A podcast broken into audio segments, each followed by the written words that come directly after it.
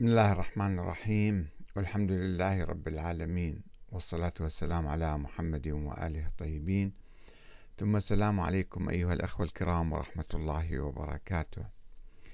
تحدثنا في حلقة سابقة عن آه، فتاوى لبعض علماء الشيعة ومراجعهم باعتبار أموال الدولة أموالا مجهولة المالك وبالتالي يجوز الاستيلاء عليها وحيازتها وربما إعطاء خمس منها إلى المراجع والبقية تصبح للناس. وهذا ما فتح بابا واسعا لنهب الدولة العراقية خصوصا وسرقة النفط والكوميشنات اللي في صفقات الصفقات المختلفة. البعض من المتدينين العراقيين كانوا يستبيحون أموال الدولة ولا يعتبرون ذلك فسادا أصلا. باعتبار هذه أموال مجهولة المالك وإذا أباح المرجع فتصبح يعني حلال. وقلنا أن سبب ذلك يعود إلى آه، أحاديث في الثقافة الشيعية في التراث الشيعي. أحاديث تنسب إلى الإمامين الباقر والصادق بأنهم هم كانوا يعتبرون أنفسهم أئمة معينين من قبل الله. وبالتالي فإن الدولة كلها والأرض كلها كما كانوا يعبرون عنها الأرض كلها للإمام في الدنيا والآخرة وكل ما على الأرض. وكانوا يبيحون آه، تصرف شيعتهم بالأموال التي يحوزونها إما من وظائف الدولة. وإما من الحيازات العامة.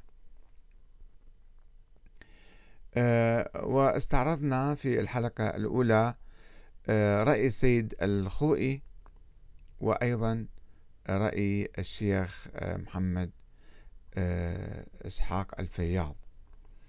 وأن الخوئي كان يعتبر حتى الوظائف حتى الرواتب اللي يستلموها الموظفين من الدولة هذه أموال مجهولة المالك.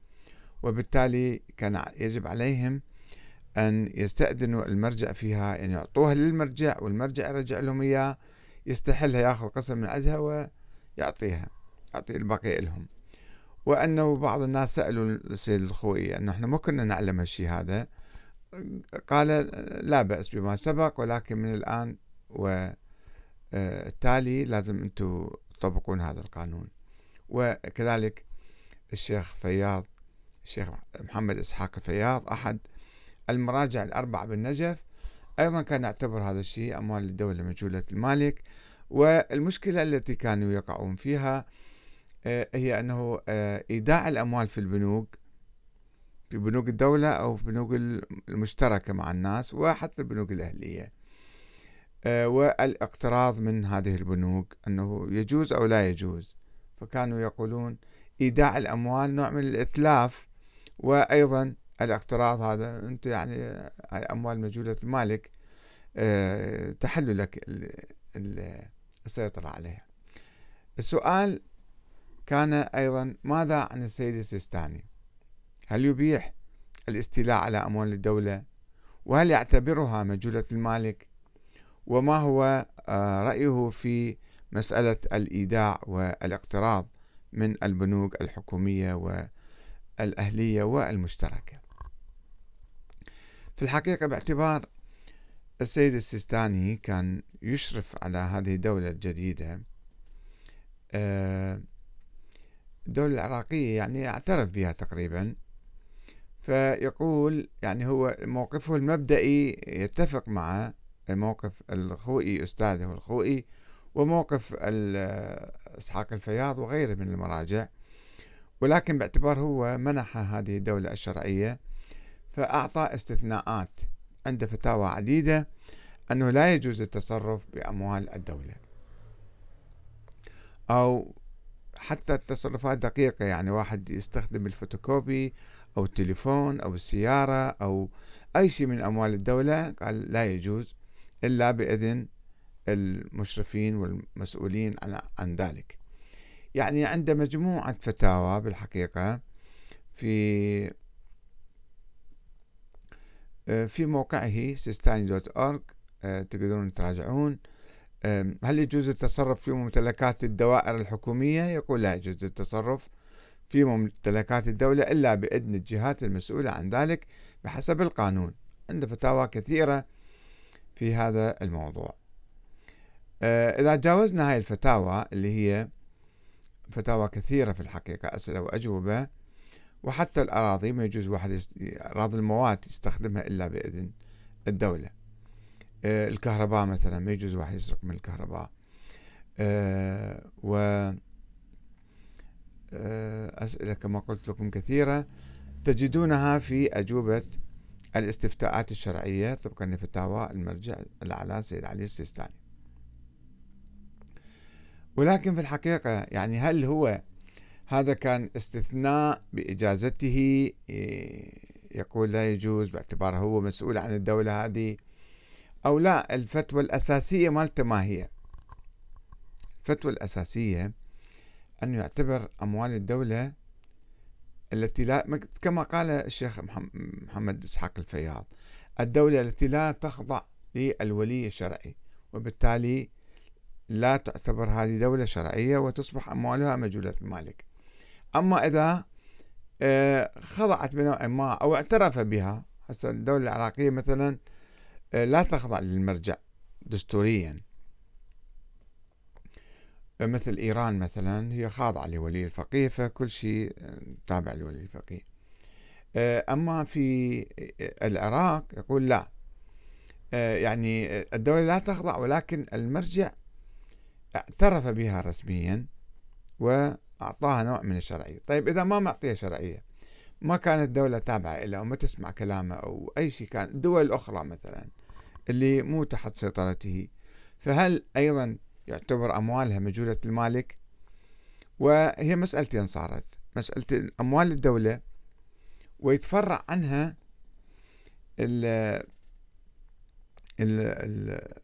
الإقراض والإقتراض. الإيداع في البنوك التابعة للدولة أو الإقتراض من عندها. حكمها نفس الشيء يصير مشكل يعني في الحقيقة. في نظر من يعتبر آه، من يعتبر آه، الدولة هي تابعة للإمام. وقلنا في الحلقة السابقة أيضا قلنا هاي الفتوى تعود إلى أن الفكر السياسي الشيعي نظرية الإمامة الإلهية والإثنى عشرية. تعتقد بأن الأئمة الاثنى عشر معينين من قبل الله تعالى وبالتالي فإن الأرض كلها لنا كما كانوا يقولون الباقر والصادق. أه والعلماء الشيعة مراجع الشيعة منذ حوالي 500 سنة بدأوا يعتبرون أنفسهم نوابا عامين عن الإمام المهدي الغائب الإمام الثاني عشر. وبالتالي هم الحكام الشرعيون. هكذا يطلقون على أنفسهم. كلهم يطلقون على أنفسهم هكذا.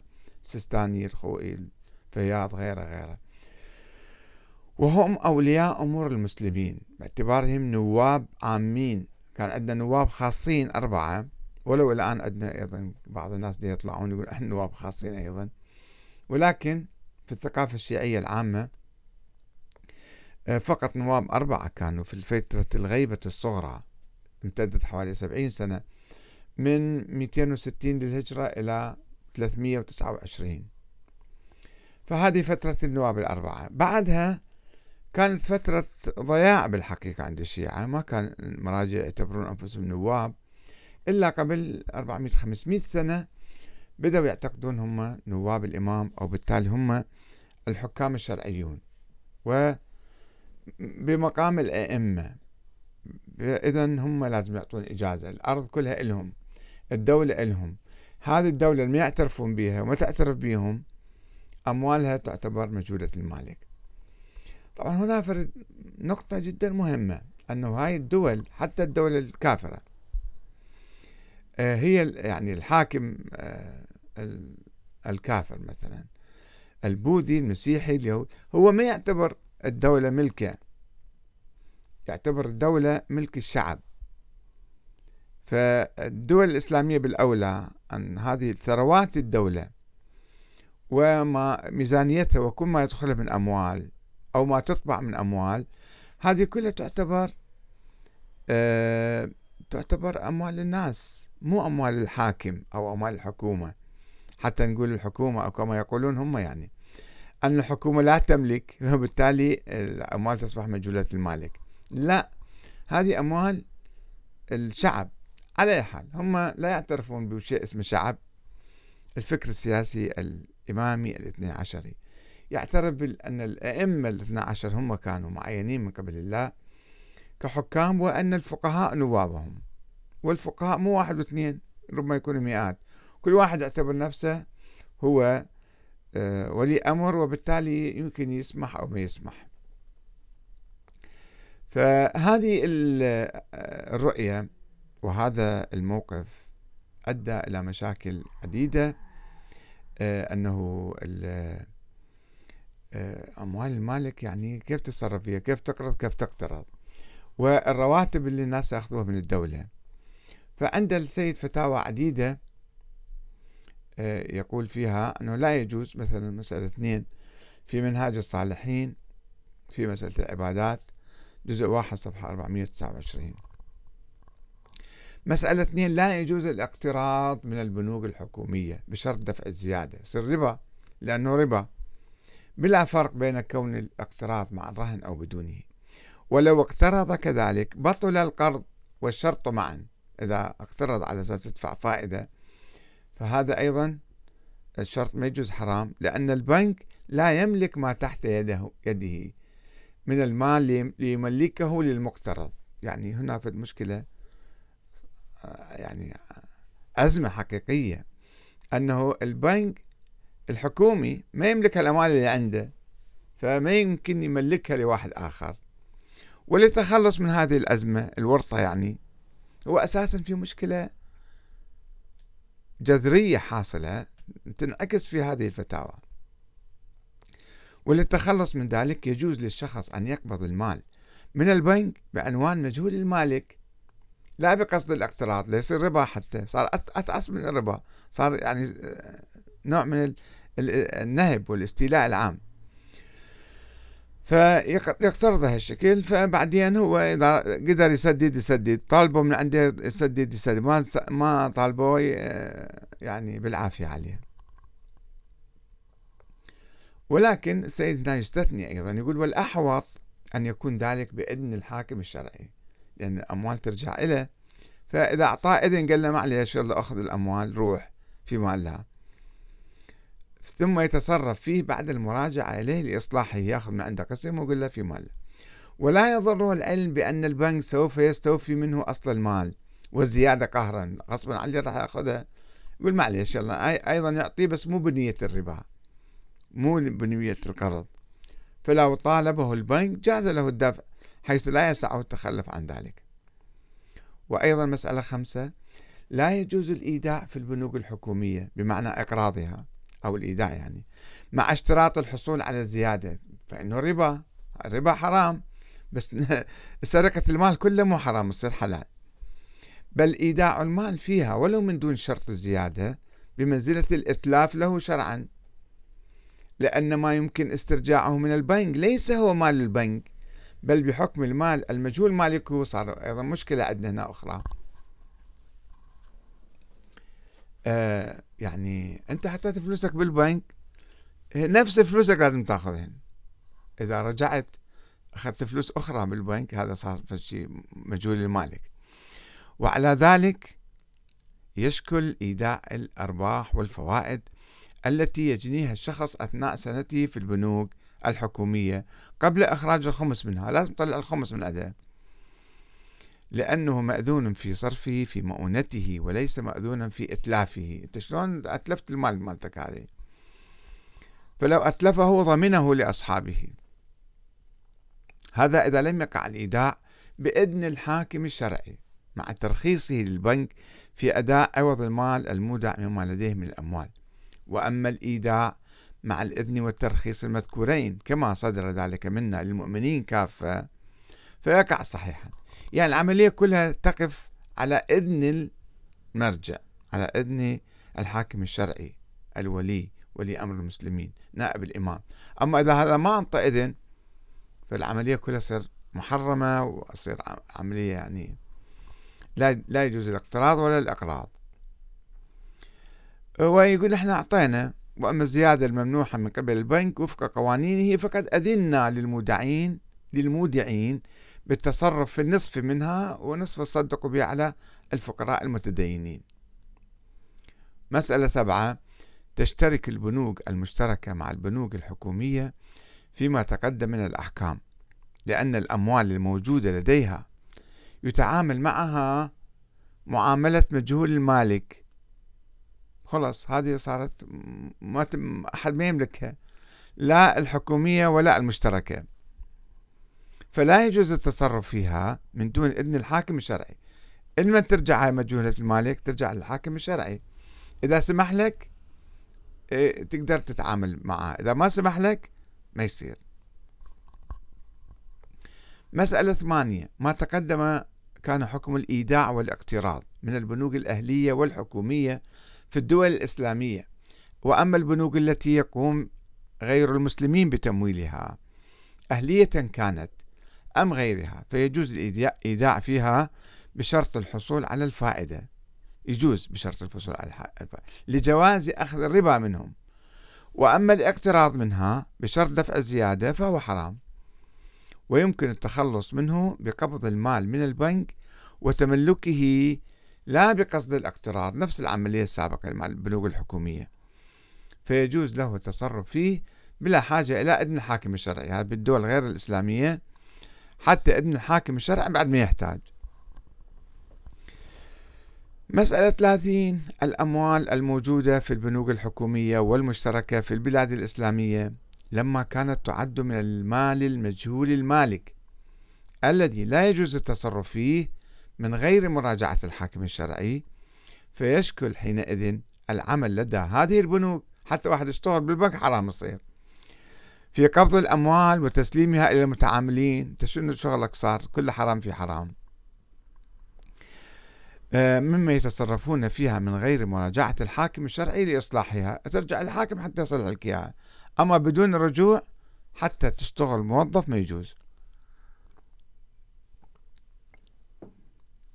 وأيضا مسألة 27 بعد أوضح. يقول آه، السحب على المكشوف واحد يسحب من الحساب من الفيزا مثلا مرده إلى الاقتراض من البنك مع أنه يقترض هذا بشرط دفع الفائدة فهو قرض ربوي محرم.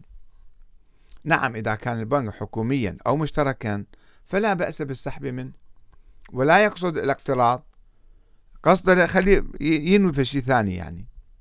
بل بقصد الحصول على المال المجهول مالكه. اسحب قد ما تقدر. فهذا مو مش مو مشكل يعني.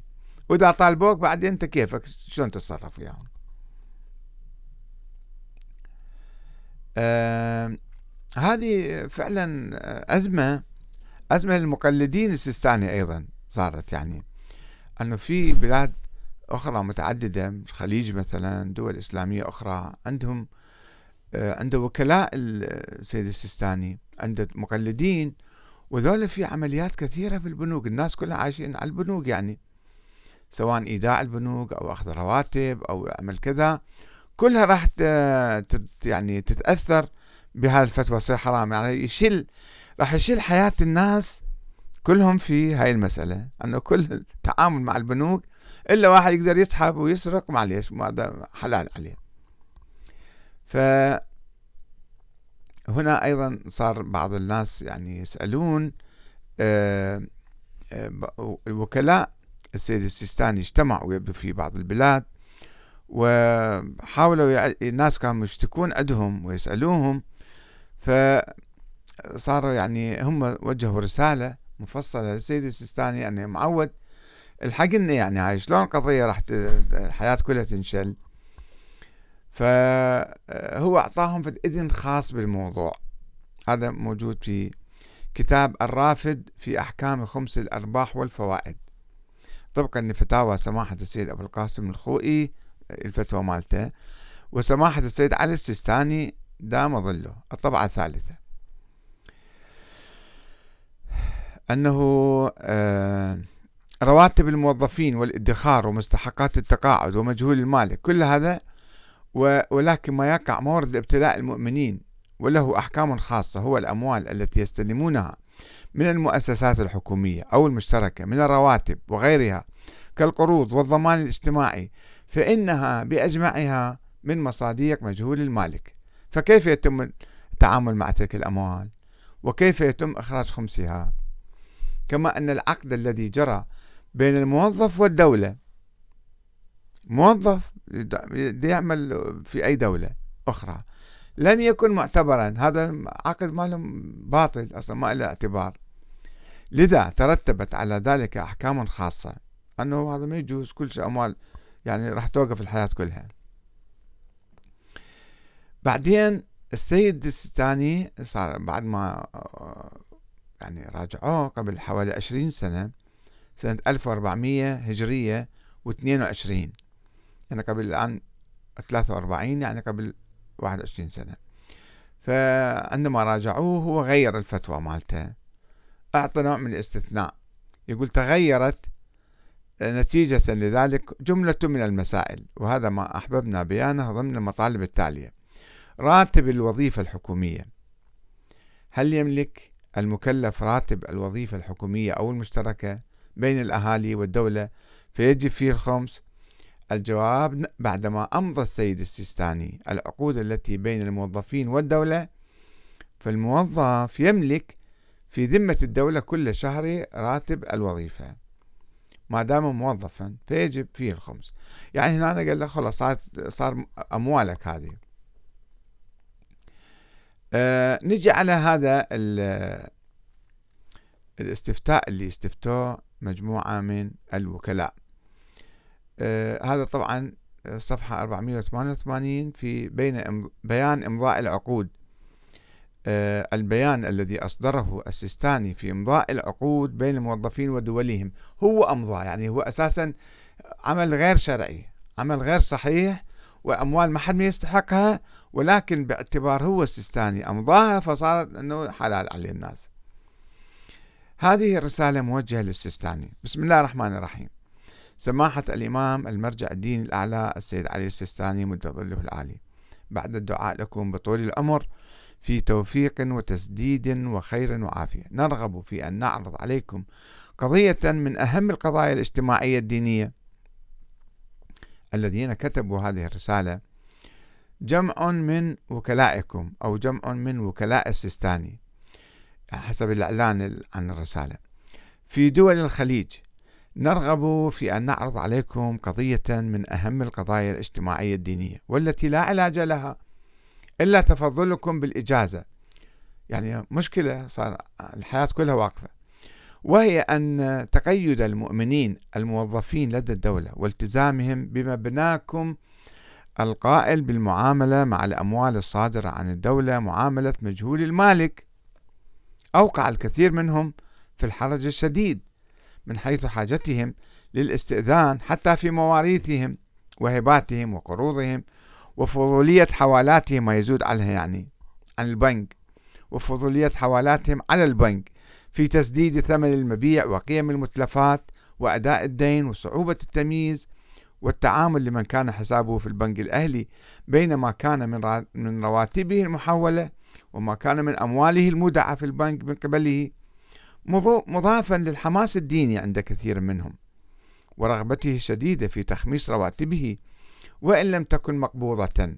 محطوطة بالبنك بس شو يسوي بها يعني يحسبها يطلع من عند الخمس ولا لا؟ إصرارا منه على إثراء مصارف الخمس. هو يدفع خمس بس هاي تعتبروها أنتم أموال مو مالته. شو يسوي يعني هذه؟ أنت راح تخسر يعني. وسد حاجات الفقراء والمعوزين الذين لا مورد لهم سوى الحقوق الشرعية. فشلون هذه تعتبرها مو مو مالكها يعني هذا الشخص؟ ولذلك كله رأى جمع من وكلائكم في المنطقة مع بعض المؤمنين الغيورين أن يرفعوا لسماحتكم طلبا ورجاء مؤكدا بأن تتفضلوا تتفضلوا بإمضاء العقود الوظيفية الجارية بين الدولة وجميع المؤمنين المرتبطين بسماحتكم لما في ذلك من المصالح المهمة العامة وسد باب الارتباك والحرج عن كثير من المؤمنين. حفظكم الله تعالى ذخرا الإسلام والمسلمين ودمتم مؤيدين. جمع من وكلائكم. هنا جاء الجواب. باسمه تعالى. بعد السلام عليكم. والدعاء لكم بمزيد التأييد والتسديد استجابة لطلبكم هذا وطلبات أخرى وردتنا من سائر البلاد الإسلامية. مو بس بالخليج هذه مشكلة عامة صايرة. قررنا من التاريخ المحرر في أدناه يعني 5 جماد الأولى 1422 قررنا من التاريخ المحرر في أدناه إمضاء جميع عقود التوظيف وما شاكلها من المعاملات المشروعة. التي يبرمها المؤمنون مع الجهات والمؤسسات والشركات والبنوك الحكومية في الدول الإسلامية وبذلك تلحقها الأحكام الثابتة في حال إبرام تلك العقود مع الجهات غير الحكومية. أيضا نفس الشيء. فتعتبر أموالكم هذه وتقدرون تطلعون خمس من عليها وفق الله الجميع لما يحب ويرضى. والسلام عليكم ورحمة الله وبركاته. السيد علي الحسيني السيستاني. 5 جماد الأولى 1422 في الحقيقة هذا الجواب ما حل المشكلة ولن يحل المشكلة. المشكلة أنه نرجع هي مركبة من مشكلتين أو يعني موضوعين أو ثلاث مواضيع. الموضوع الأول هو نظرية الإمامة أن الله أعطى الأرض كلها للأئمة والأئمة ما موجودين. الأئمة راحوا قبل 1400 سنة. والإمام الغائب هو أساسا ما موجود. هاي النقطة الثانية. الإمام الثاني عشر لم يولد حتى يعني يرعى ويمتلك الأرض. ولكن الاثنى عشرية يعتقدون بأن الثاني عشر الإمام الثاني عشر ولد وهو غاب من ذلك اليوم. صار 1200 سنة. ولا يزال حي. هاي النقطة الثانية. النقطة الثالثة يعني فرضيات كلها فرضية الإمامة. الإمامة مو ثابتة لا بالقرآن ولا بالسنة النبوية وإنما افترضها بعض المتكلمين الغلاة. والغلاة أيضا صنعوا الإمام الثاني عشر اختلقوه. وأوقعوا الشيعة في بأزق الشيعة الإمامية الاثنى عشرية ألف سنة حرموا عليهم كل شيء. يعني آه، إقامة الدولة والثورة والسياسة كل حرام. واستتبع ذلك أنه التصرف بالأموال كان يقولون مباح هذه. في حديث سابق كان يقول أنه الخمس مباح للشيعة. ولكن منذ 400-500 سنة نشأت فرضية النيابة العامة للفقهاء عن الإمام المهدي يعني كل واحد فقيه يعتقد أنه فقيه. قد ما يكون فقيه يعني بالواقع يكون مقلد. ولكن يقول أنا صرت فقيه أو قالوا له أنت صرت فقيه. صرت مجتهد. فهذا يعتقد نفسه أنه هو نائب الإمام العام. مو بالخصوص ما معينة بالخصوص ولكنه بالنيابة العامة. وأنه هو أصبح الحاكم الشرعي وأنه هو ولي أمر المسلمين. فهنا حل محل الإمام. أن هو صار محل الإمام. هو صار الإمام مثل ما خاطبه السيستاني الإمام السيستاني. طيب هذا الإمام ينظر للدول الأخرى كلها غير شرعية. فقط الدولة اللي هو يشرف عليها وتكون خاضعة إلى تماما تصبح شرعية. آه، أما غير الدول فأموالها كلها مهدورة. ولا يعترف بالشعوب وحقوق الشعوب وثروات الشعوب. هذا ما ما موجود في المنطق وفي الثقافة الإمامية الاثنى عشرية في الفقه الإمام الاثنى عشري ف آه، هو إذا عمل يعني هل العقود كلها باطلة يعني شنو يسخ... هو يجيز فتصير هذه العقود شرعية. إذا ما أجاز ما تصير شرعية. أساسا المشكلة يعني عملية يعني نوع من تدخل آه، فج لنظرية ولاية الفقيه في في حياة الناس. فبالحقيقة يعني لازم نبحث عن يعني الموقف من الدولة. الدول هي تمثل الشعوب وقد تكون قد يكون الحاكم ظالم فاسق فاجر ولكن الدولة ليست ملك الحاكم. الدولة هي ملك الشعب في هذه المنطقة في العراق أو في إيران أو في سوريا أو في السعودية أو في مصر أو في أي مكان. هذه أموال الدولة الضرائب والثروات المعدنية وكل ما يعني آه، ما يخص الدولة هي أموال الشعب. ليست أموال هذا الحاكم حتى تعترف به ولا ما تعترف بالدولة تصبح الأموال مباحة ويستطيع أي واحد يستولي عليها وأي واحد يأخذها ويقترض. يقترض من الحكومة وما يعطيها. وهذا أنا حصلت أموال مجهولة المالك. إذا استطعت أنه ما تعطيها لا تعطيها. إذا أجبروك على استيفائها فعد إنا الله وإنا إليه راجعون. فالمشكلة بقت يعني صحيح كما تحدثنا في بداية هذا الحديث أن السيد السيستاني يسمح آه، يعني يعترف بالدولة العراقية الآن. وطبعا إيران ربما أيضا يعترف بها باعتبار أنه في ولي فقيه عليها. فالدولة العراقية باعتبار هو اعترف بها ودعا إلى احترامها و آه، فأنه ما يجوز واحد يصرف بأموال الدولة. مشدد جدا يعني في فتاوى كثيرة عنده أنه ما يجوز واحد يسرق لا من الكهرباء ولا من النفط ولا من الوظيفة اللي يشتغل فيها لازم يعني يوفي حقها وما يصير يتأخر ساعة عن الدوام ولا يستخدم التليفون أو السيارة أو الكذا مثلا. فهذه الفتاوى استثنائية. أما حقيقة موقفه من أي دولة لا تخضع للولي الفقيه فيعتبرها نوع من آه، أموالها كلها يعني مباحة ويجوز الاستيلاء عليها. وأصلا ما يجوز لا أقراض الدولة ولا أقتراض من عندها إلا في الحالات هذه. ف واستثناء أعطى فتوى ب آه، أنه رواتب الناس هسه مدى يسرقون دولة؟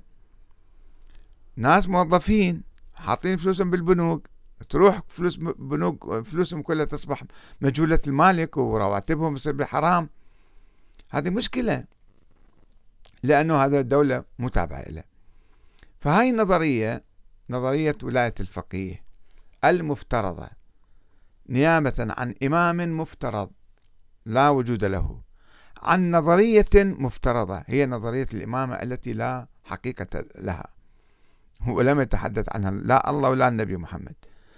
آه، ف آه، لابد من إعادة النظر جذريا في هذه المشكلة في نظرية الإمامة. مع الأسف هو السيد السيستاني والسيد الخوئي وغيره من الفقهاء الفياض وغيره ما يبحثون في نظرية الإمامة. أعطوني بحث واحد من عندهم. ما عندهم أبحاث. فلذلك آه النظرية تصبح يعني يبنون على رمال. وبالتالي يعقدون حياة الناس ويفتون بغير ما أنزل الله. هاي كل الفتاوى باطلة. فتاوى المراجع هؤلاء كلها باطلة. غير شرعية. هم فرضين أنفسهم حكام شرعيين بالقوة. يعني مدعين في منصب إلهي كمنصب النبي وكمنصب الأئمة المعصومين في اعتقادهم. وهم ما عندهم أي دليل على لا النيابة العامة وعلى هالنظرية هذه. فهاي نظرية خطيرة بالحقيقة. لابد للشعوب المتأثرة سلبا بهذه النظرية أن تدعوهم تدعو هؤلاء العلماء والطلبة والشيوخ لمراجعة ودراسة هذه النظرية حتى يتخلصوا من هذه النظرية ويعترفوا بالشعوب بحق الشعوب في انتخاب أئمتها وحكامها. وحتى لو افترضنا إجا واحد اغتصب السلطة مثل صدام حسين مثلا قام بانقلاب عسكري. أيضا تبقى الدولة تبقى أموال الدولة أموال الشعب وليست أموال. مهما سرق هذا الحاكم المغتصب مهما لعب بالدولة ولكن تبقى أموال الدولة أموال الشعب ولا ليست مجهولة المالك ولا يجوز سرقتها أو التلاعب بها أو اعتبارها مجهولة المالك. والسلام عليكم ورحمة الله وبركاته.